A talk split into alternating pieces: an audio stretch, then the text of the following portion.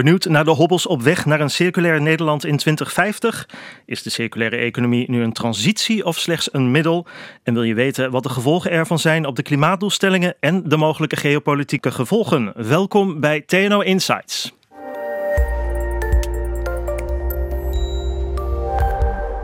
Leuk dat je weer luistert naar TNO Insights, de podcast over de grote maatschappelijke uitdagingen van dit moment.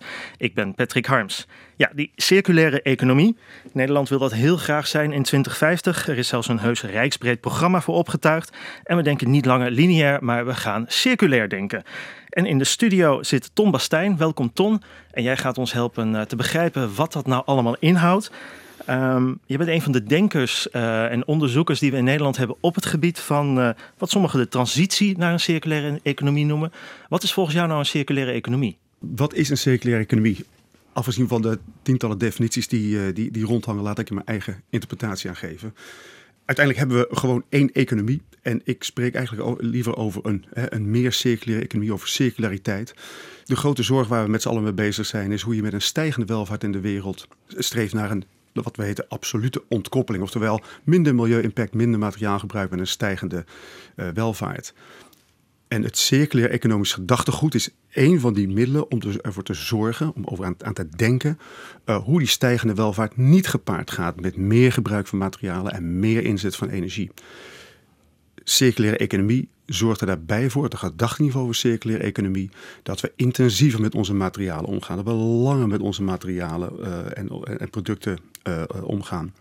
En uiteindelijk ook dat we streven naar ketensluiting voor die materialen waar dat zin heeft. Nou, dat geheel draagt bij aan een lagere milieu-impact, is de hoop. En dat noem jij de circulaire economie? Het geheel is een circulaire economie of een circulair economisch gedachtegoed. En dat gaat dus verder dan wat ik vaak hoor, hè? Afval, afvalloze gemeenten of alleen maar kijken naar afval.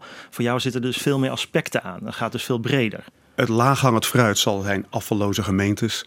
Uh, de discussie de afgelopen vijf, zes jaar is eigenlijk ook wel te veel gekaapt door, uh, door afvalloos uh, en recycling. Het is een belangrijk onderdeel, maar laten we niet vergeten dat er meer waarde toevoegende onderdelen zitten in zaken als het gedeeld gebruik van goederen, het langer meegaan, goed onderhoud en reparatie. En misschien ook niet te vergeten gewoon minder consumeren. Uh, vaak een van de elementen die juist vergeten wordt. Oké. Je noemde zo net uh, in je eerste antwoord het sluiten van de ketens. Nou, ik, in mijn voorbereiding kwam ik dat ook heel vaak tegen als, als zin, als kreet. Wat houdt dat nou in, sluiten van de ketens? Wat, wat voor onderdelen zitten daarbij? Zoals ik zei, sluit de keten misschien een, een, een mooi woord voor, uh, voor, voor recycling. Uh, ik, ik, ga erop in, wil ik net zei, dit is misschien niet een van de meest dominante onderdelen in mijn gedachten over de circulaire economie. Als sluiten van de keten recycling is, dan gaat het natuurlijk over het feit dat je probeert waarde te creëren uh, aan uh, goederen en materialen aan het eind van hun functionele levenscyclus. En daarbij moeten we wel zeggen dat als we gewoon echt kijken naar de impact van het sluiten van ketens, je heel goed moet nadenken of het wel zin heeft soms. Soms moet je meer energie steken in het sluiten van een keten dan op een goede manier, bijvoorbeeld via hoogwaardige verbranding met terugwinning van energie, die, dat einde van, van, de, van de levensfase accepteren. Dus elke keer pleiten wij er wel voor om te kijken naar de integrale milieu-impact van je activiteiten. Ook het sluiten van kringlopen. Het is, dat is ook geen doel op zich, maar iets waar je goed over na moet denken. Oké. Um, een ander onderwerp in die, in die keten is het ontwerpen van producten. Het ontwerpen, dat design is ook een belangrijk aspect erin. Kun je aangeven wat, wat jouw visie daarop is? Als zaken als reparatie en onderhoud ten behoeve van een langere levensduur zo belangrijk zijn, dan is natuurlijk het ontwerp van goederen om dat te kunnen doen ook reuze belangrijk. Nou, wat je merkt, en ik heb dat onlangs gemerkt bij een rondgang uh, langs enkele tientallen smart industrie bedrijven, is dat als, als bedrijven, het geldt ook voor mensen met kostbare goederen bezig zijn, dan zal onderhoud of design ten behoeve van onderhoud een volstrekt vanzelfsprekend iets zijn. Bedoel, niemand zou een auto gekocht hebben ooit als bij, de eerste, uh, als bij het eerste probleem je hem bij de straat, uh, op de straat moet zetten. Dus kostbare goederen worden de facto uh, zodanig ontworpen dat er ook onderhoud en reparatie mogelijk is. En de vraag is nu, hmm, voor welke materialen ga je dat nou nog wel doen en voor welke niet? Een goed design zal natuurlijk ervoor zorgen dat ook relatief simpele apparaten nog, nog uh, goed onderhouden worden. En ik denk dat je het ook merkt bij, bij toch ook zaken als, als hele kostbare smartphones of, of goede laptops. Naarmate deze apparaten eigenlijk ook kostbaarder zijn geworden, zie je ook aan de ene kant onderhoudsbedrijven opstaan. Soms nog kleinschalig, maar ook steeds professioneler. Je ziet ook tweedehandsbedrijven opstaan. Uh, het bedrijf dat, uh, dat, uh, dat Apple-apparatuur weer een tweede leven geeft, is natuurlijk een bekend voorbeeld mm-hmm. daarvan. Maar je ziet ook, en dat is het prachtige Nederlandse voorbeeld Fairphone, dat er natuurlijk ook bedrijven ontstaan die zeggen: wij kunnen echt modulairder ontwerpen om ervoor te zorgen dat er in ieder voorbeeld bestaat dat iPhones of, of, of, of uh, smartphones een tweede leven meekrijgen. Dus je ziet met name bij kostbare assets dat dat echt een belangrijk gemeengoed is en ook aan het worden is. Okay. Voordat we gaan kijken naar hoe gaan we nou naar dat circulaire Nederland in 2050 komen, even een stap terug. In 2013 schreef jij een uh, publicatie over de economische impact van een circulaire economie. Wa waarom vond jij op dat moment dat die publicatie er moest komen? Wat was er zo prangend? Eh, naast dat ik hem over schreef uh, met, met collega's uh, Rietveld en, en, en, en Roelofs, moet ik dat ook even, wel even nuanceren. Ik vond het misschien wel prangend, maar vooral het ministerie van Infrastructuur en Milieu, zoals ze toen nog heette, die vond het prangend en die had ons gevraagd dat te schrijven. Dus uh, daarbij ook de, die credits.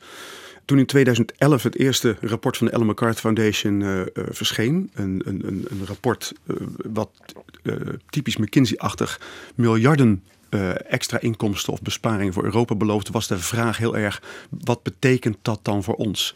En om de discussie op gang te helpen, was het belangrijk om voor Nederland ook een, een grove financieel-economische inschatting te geven. Dat was eigenlijk de eerste driver om hier in Politiek Den Haag uh, het enthousiasme voor de circulaire economie op poten te krijgen. Dus die vraag van het ministerie die wij hebben beantwoord, was dan ook. Als dit voor Europa betekent, volgens de Ellen MacArthur Foundation, wat betekent dat dan voor Nederland?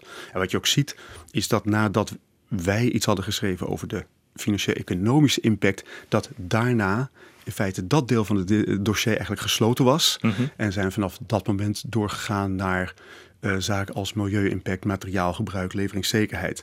Dus je ziet ook dat die, die financieel-economische aandacht uh, wat verminderd is uh, door de jaren heen. En daar zal de hoogconjunctuur van, van dit moment ook, ook aan bijdragen.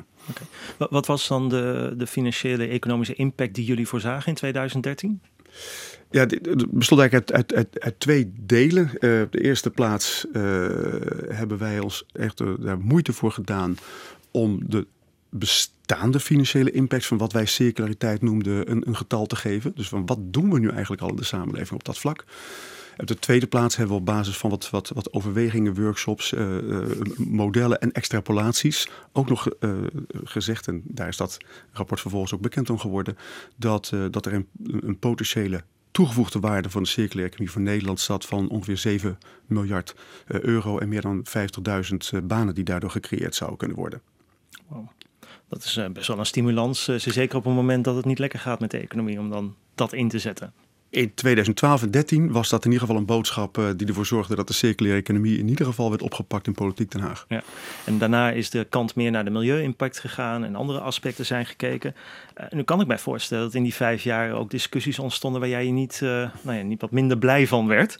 waar heb jij je aan gestort in de afgelopen vijf jaar rondom de circulaire economische discussie? Ja, ik begreep dat deze podcast maar 20 minuten duurt. Dus ik zal me daar moeten beperken. daar hebben de discussie heeft een aantal eh, trekjes gekregen die, uh, die me inderdaad uh, van tijd tot tijd wel, wel, wel, wel storen. We hebben het eigenlijk over eentje al, al, al gehad. Uh, circulaire economie is echt meer dan alleen dat sluiten van die kringlopen en het letten op waste management, afvalmanagement, afvalloze gemeenten. In dat rapport in 2013 hadden we ook aangegeven dat als je echt naar waarde kijkt, maar waarde staat eigenlijk hier ook gelijk aan, aan, aan, aan milieu-impact, dat het voornaamste zit in zaken als langer en intensiever uh, uh, omgaan met spullen, uh, denken aan, aan, aan levensduurverlenging, shared assets. maar je ziet wel dat 80, 90 procent van de discussies uiteindelijk over, over waste management gaan. Ehm, tweede, en dat, is, dat, dat vind ik in feite nog vervelender, is dat je ook merk dat uh, de discussie ook waar vaak wordt gedreven door een, een, gevoel dat het allemaal heel erg nieuw is. en en dat het ook vooral, vooral hip is en een transitie die net aan het opkomen is. Terwijl wij het ook altijd belangrijk hebben gevonden om te kijken naar die elementen in de samenleving die eigenlijk de facto al eindeloos lang circulair waren. En dat gaat het in feite van de monteur en de, de, de rijwielhersteller tot het goed geïmplementeerde afvalbeleid in Nederland. Uh, en uh, ook tot het feit dat je ook nu via marktplaatsen zaken kunt hergebruiken of, of, of bij, uh, bij je, je, je bouwplaats uh, zaken kunt huren. Dus er zijn tal van elementen in de samenleving die al circulair zijn. Mm -hmm. En ik vind dat je daar de aandacht voor moet hebben. Want groei van iets wat al bestaat, is in mijn ogen relevanter dan iets proberen op te bouwen wat nog niet bestaat. Ja. Ik heb je ook wel eens ergens horen zeggen dat je hè, circulair niet echt een transitie vindt, maar meer een middel. En waar vind je het dan een middel voor? Ja, de, de transitie zou iets, alles in overgang zijn. Dat misschien is het grotere contrast nog tussen, uh, tussen de formulering of de circulaire economie een doel is. Ik denk dat veel mensen dat wel snappen dat het geen doel is, maar er wordt wel zo over gesproken. Hè? Mm -hmm. We moeten circulair worden. Ja de, de, eenvoudige vraag daarna is, maar waarom dan?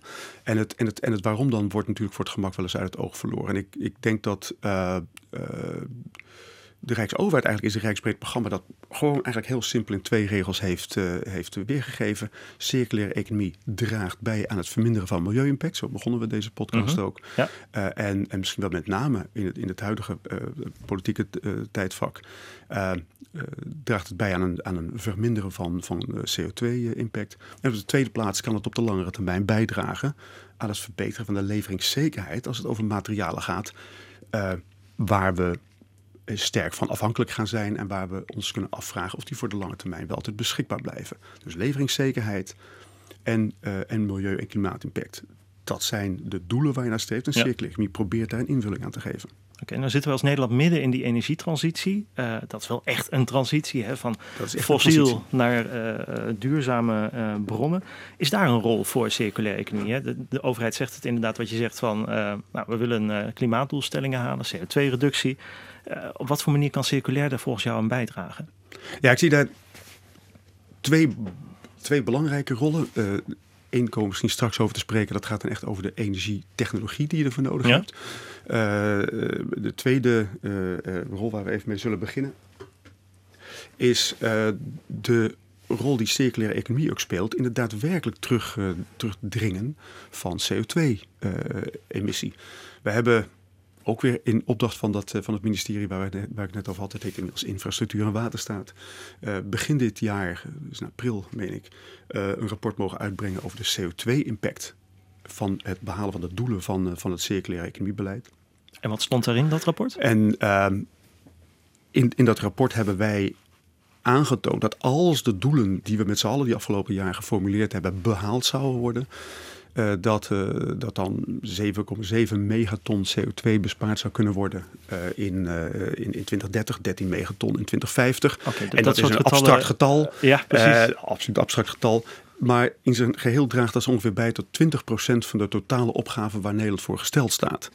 En dat is sowieso een significant Mhm. mm -hmm. getal. En het is ook een veel grotere uh, impact dan eigenlijk werd gesuggereerd uh, in, het, uh, in het regeerakkoord. Waar ja. hooguit eventjes wordt aangestipt dat, oh ja, dat recycling ook wel een beetje bijdraagt aan CO2-emissiereductie. dus wij hebben daar aangetoond, hard gemaakt, dat het, het streven naar, naar een meer circulaire economisch landschap daadwerkelijk daartoe kan bijdragen. Oké. Okay. Je gaf al iets aan over energiescenario's, geloof ik. Ja. Wat, wat, bedoel je daarmee? Ja, ja precies. Dat is, de, dat is, dat is eigenlijk de, de, de, de, de tweede uh, rol die in mijn ogen uh, circulaire economie op de langere termijn uh, kan spelen. Mm -hmm.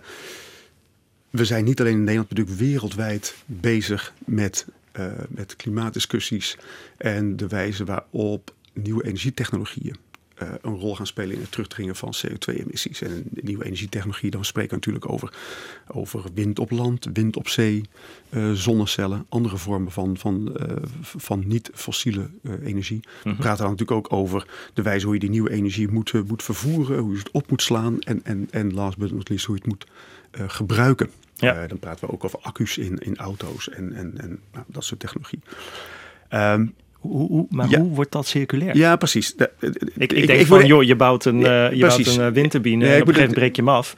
Precies, een heel, een, een, heel klein, een heel klein omweggetje moet ik daar nemen, Patrick. Ja, is goed. Uh, wij maken ons eigenlijk in, in, een, in een ander spoor dat wij bewandelen al jarenlang uh, niet alleen druk, maar ook zorgen over de leveringszekerheid van tal van grondstoffen die we mm -hmm. nodig hebben voor ja. alles om ons heen, maar misschien wel met name die energietransitie.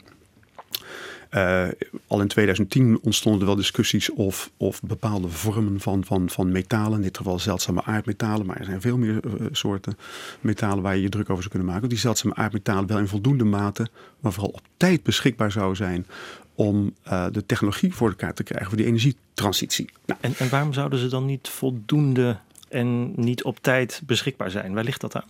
Nou, het niet op tijd beschikbaar zijn zou eens kunnen zijn dat, uh, dat de, de vraag naar bepaalde, uh, in dit geval energietechnologieën, uh, heel hard stijgt. En dat mijnbouwoperaties dat misschien wel niet op tijd bij zouden kunnen mm-hmm. sloffen. dat, dat, is, dat is één. De tweede zorg die we dan hebben, dat is meer vanuit een Nederlands perspectief, is dat, dat Nederland en heel veel Europese landen 100% afhankelijk is van import. en import ook uit landen die eigenlijk een monopoliepositie hebben op, uh, op het gebied van een aantal mineralen. En over nou, wat voor landen hebben we het dan? Uh, nou, een, een, een heel bekend land, maar het, het, moet er geen China-bashing worden, maar China. China heeft een monopoliepositie op, op, op het gebied van heel veel metalen en minerale mm-hmm. grondstoffen. En gebruikt die ook steeds meer om zijn eigen industrie te ontwikkelen, maar vooral ook zijn eigen energietransitie voor elkaar te krijgen. Ja. nou, lang verhaal kort. Uh, grondstoffen over de wereld zijn niet per se eerlijk verdeeld. Dat betekent dat veel landen een monopoliepositie hebben of kunnen, uh, kunnen hebben. En wij uh, zijn daarvan van afhankelijk. Dat is, dat is het geopolitieke element. En het tweede wat we net zeiden, is dat de snelheid waarmee de energietransitie, waar, waarop we die nodig hebben, misschien wel niet bijgesloft kan worden door de tijdige beschikbaarheid van een aantal materialen. Hè, soms wat mm -hmm. exotische materialen. En nu die lange omweg naar die circulaire economie. Eh, als je je zorgen zou maken over, over de tempo waarmee die energietransitie voor elkaar zou kunnen komen, dan moet je je dus ook gaan zorgen maken. Of dan moet je er rekening mee houden dat bijvoorbeeld het verlengen van een levensduur van windturbines of van zonnecellen eventueel best een bijdrage kan leveren uh, aan, uh, aan, aan de energietransitie.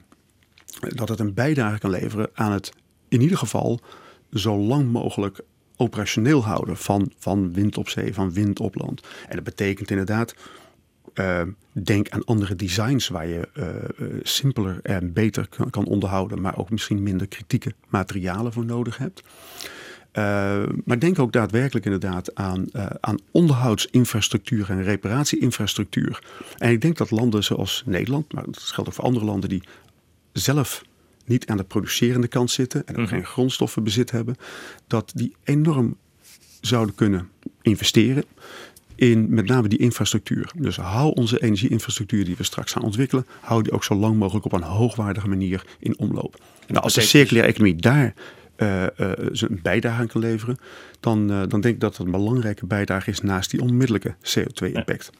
Maar dat betekent dus ook dat je als Nederland of als Europa industrie moet gaan ontwikkelen die bijvoorbeeld de bestaande zonnecellen die we hebben uit elkaar kunnen halen en weer nieuwe zonnecellen weer opnieuw van kan maken. Want de meeste zonnecellen komen natuurlijk gewoon nu uit China.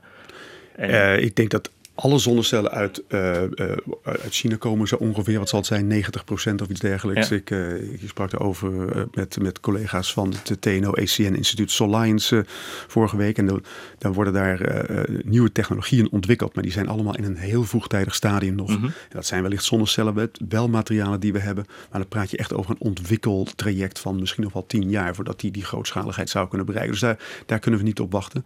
Ehm, en uh, inderdaad, het, het, het, feit dat die zonnecellen inderdaad uh, ongelooflijk grootschalige industrie achter zich, uh, zich hebben, waar die inderdaad ook vooral heel ver weg zit, maakt het ook lastig om, om ervoor te zorgen dat, dat daar echt een hele hoogwaardige recyclingtechnologie ontstaat. Ja. Uh, dus uh, dus het, het mee nadenken, misschien ook mee nadenken met, uh, met de, de huidige ontwerpers en fabrikanten over een, een, langere levensduur, maar ook over onderhoud en over reinigingstechnologie. Mm -hmm.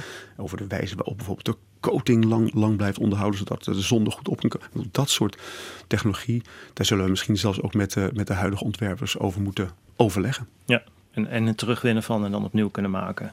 Dat ook, is... uh, ook dat zal, uh, zal daar een rol spelen. Nu is het wel zo dat met name in, met, met, met zonnecellen het ook zo is dat de, de, de belangrijkste vorm van zonnecellen voor een groot deel uit, uit heel hoogwaardig glas bestaan. Dat is ook, ook, ook kostbaar is. Dus je moet er daarover nadenken. Wat, wat moet je daar nou daadwerkelijk terugwinnen? Mm -hmm. Ik denk dat met name ook windenergie, wind op zee, ongelooflijk grote installaties met hele complexe technologie, kostbare materialen, dat je daar ook heel goed moet nadenken over wat je doet met die infrastructuur. En dat je die ook lang overeind moet houden. En niet moet, moet afbreken en, uh, en verschepen op het moment dat uh, de eerste levensduur voorbij is. Ja.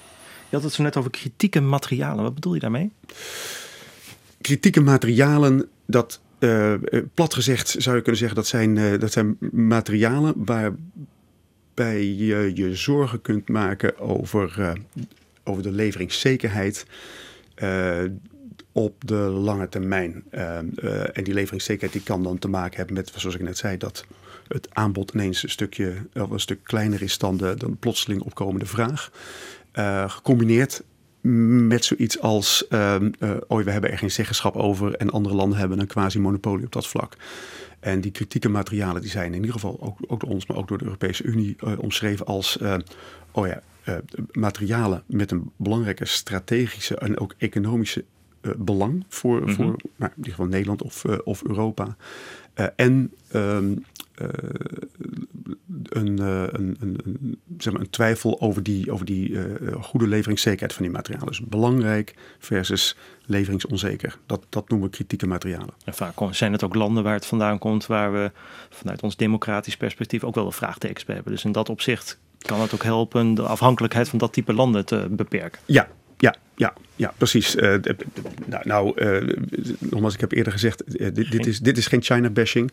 Ik denk dat, dat, dat China wat dat betreft ook gewoon belang heeft bij een zich goed ontwikkelende eigen industrie. Ook belang heeft bij een, uh, bij een goede exportpositie. Daar komt immers ook hun, hun machtspositie vandaan. Dus dat is niet de facto een zorg. Uh, de zorg is eerder, en ik weet niet of, of mensen recent nog eens wat hebben gelezen of gezien over de energietransitie in China zelf. Die, die, die vindt in, in, in rap tempo plaats.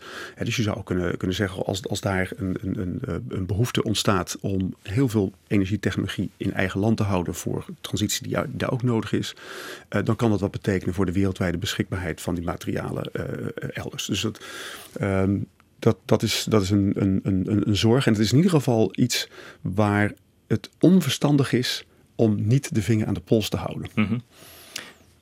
Concluderend, de circulaire economie gaat ons enerzijds helpen een betere geopolitieke positie te krijgen, maar daarnaast het grotere doel klimaatdoelstellingen halen, CO2-reductie, doordat we slimmer ontwerpen en materialen terug gaan halen. Um, dat is dan heel hoog over. Uh, als ik dan kijk naar uh, mijzelf als consument. Um, ja, wat, wat ga ik ervan luisteren? En de gemiddelde luisteraar uh, van de podcast. Wat gaat hij de komende jaren nou merken van die circulaire economie? Ja, het grappige is dat inderdaad, waar we het net even, even heel hoog over hadden. ik, als je dit vraagt, uh, ineens voor me zie een, een, een, een tv-spotje van een, uh, van een financiële instelling en een tv-spotje van een verzekeringsbedrijf. Waarbij ineens hardop wordt gezegd dat het dat, dat recyclen, in ieder geval van oude vliegtuigen, een geweldige business case is en goed voor de wereld. Dat het verzekeringsbedrijf zegt, we letten eigenlijk ook over reparatie in plaats van pure vervanging. En ik denk mhm. dus dat, dat, dat ergens is er een fantastische samenwerking of een soort samenspel tussen een veranderende bevolking. Mm en, en de wijze waarop dit soort bedrijven die geluiden oppakken en tot hele andere uitingen komen. Als ik kijk naar mijn eigen kinderen, dan zijn die eigenlijk op dit moment echt toch meer bezig met zaken als reizen en, en op andere manier, uh, noem het maar, ja, genieten van het leven. Ja. Vind, vind, ik dan ook wat van. Maar, en, uh, en, en materie en het hebben en verkopen van, van, van auto's. Dus ik, ergens zie je zo'n verandering van, uh, van, van, van gedrag toch ontstaan. Ja. En of dat nou wel of niet door technologie komt, uh, iets wat we volgens mij echt gewoon gaan, gaan, gaan merken, en ik merk dat nu al, uh, is dat, dat, dat nieuwe technologie, dat gaat van sociale media, maar natuurlijk ook naar, uh, naar overstelpende hoeveelheid uh, apps op je smartphone, ervoor zorgen dat je op een andere manier met je goederen kan omgaan. In een studentenstad, daar struiken we tegenwoordig over fietsen met blauwe banden. Ja, klopt. En um, uh, daar vindt dan de bestaande infrastructuur van fietsenmakers van alles van. Maar het is wel een ongelooflijk snelle opkomende beweging die iets zegt over hoe, hoe burgers en jonge burgers omgaan met, met, met bezit, omgaan met gemak. Uh, en tegelijkertijd ook, ook nieuwe technologie ervoor zorgt dat dit soort initiatieven wel uh, ineens snel op kan komen. Dus ik, ik denk dat als je om je heen kijkt, dan zie je eigenlijk al heel veel van het circulaire. Dat hebben we altijd gezegd. Er is al heel veel circulair. En ik denk ook dat, zeker voor Nederland, uh, een, een, een, volgende generatie, juist door op een andere manier daarnaar te kijken en daarmee om te gaan, echt een bijdrage kan leveren aan dat, aan dat wat verkleinen van die footprint. En waarschijnlijk omdat we er geen stickertje circulaire economie op uh, plakken, is het hip en happening ook meteen. Want circulair is zo'n zwaar begrip, lijkt mij, voor ja, uh, ja, in de zaaltjes waar ik zit, daar is dan circulair ook nog, uh, nog hip. Maar ik kan me bij, uh, voorstellen dat, dat daarbuiten is het misschien een, een ingewikkeld woord. Maar waar ik het over had, die, die fiets met die blauwe banden, die is op zich al hip. Dus daar hoeft het woord stickertje circulair inderdaad niet, niet op. Nee, precies. Hey, in het verlengde van, goh, wat, wat voor impact heeft dat nou voor de consumenten? Ik hoor mensen al bijna denken, nou meneer Bastijn, dat is allemaal leuk en aardig wat u daar vertelt. Maar ik zal vast wel weer voor de kosten moeten gaan opdraaien. denk je dat het mensen veel geld gaat kosten? Of dan gaat het mensen, of misschien de overheid en de gemeenschap uh, juist geld opleveren. Nou, we begonnen hier uh, volgens mij te praten over een boekje waarin we een aantal jaar geleden zeiden dat hoeveel tienduizenden banen en miljarden euro's erbij zou komen als gevolg van de circulaire economie. Dat, eh, dat, dat, dat geeft nu, dat was misschien een wat positief verhaal. Ik denk dat het dat in die zin ook heel genuanceerd zit. Ik bedoel, wanneer een onderhouds- en reparatieactiviteit, laat ik het daar weer even over hebben, vooral hier plaatsvindt, en die vindt natuurlijk vooral hier plaats, dan is voor Nederland natuurlijk uh, is, dat, is dat een positief verhaal. Ik bedoel, onze complexe apparatuur, die halen wij voor een groot deel, uh, althans de consumentenapparatuur, uit het buitenland. We maken ook geweldige apparatuur, mm -hmm. maar we importeren ook heel veel. En dat betekent dat onderhoud en reparatie van veel apparatuur uh, natuurlijk hier in Nederland tot banencreatie kan leiden. Dat dat misschien elders voor banendestructie zorgt, dat is dan eventjes een andere zorg. Dus ik denk dat daar eigenlijk die zorg niet zo zit. Kijk, als we praten over de energietransitie en over het feit dat misschien toekomstige energie duurder is dan de energie die we nu hebben, dan ergens zal die rekening betaald moeten worden, die zal gedeeld moeten worden door de hele samenleving. Maar een samenleving die naar duurzaamheid uh, streeft, die zal ook misschien wel offers uh, moeten brengen voor het specifieke circulaire uh, aspect waar ik het net over had. Ik had wel het net over een aantal van bijvoorbeeld van die, van die deelsites. Dat betekent natuurlijk op, op dat moment mm -hmm. voor, voor burgers uh, een afweging of het, of het aanschaffen van iets of het hebben van een abonnement op iets. Of dat voor de korte termijn iets oplevert. En is dat alleen geld, maar is dat bijvoorbeeld ook gemak. En gemak is ook geld waard. Dus ik, ik geloof dat dat verhaal wat genuanceerder is. Ik denk dat waar we het nu over hebben, met betrekking tot circulaire economie, als zodanig niet tot extra geld moet leiden. Als ik er één uh, extra opmerking over mag maken. Ja. Het langere termijn streven naar het verlagen van milieu-impact. Dat zal toch uiteindelijk te maken moeten hebben met, uh, dan ga ik even iets zeggen wat door de bank genomen ingewikkeld uh, genoemd wordt. Het beprijzen van externaliteiten.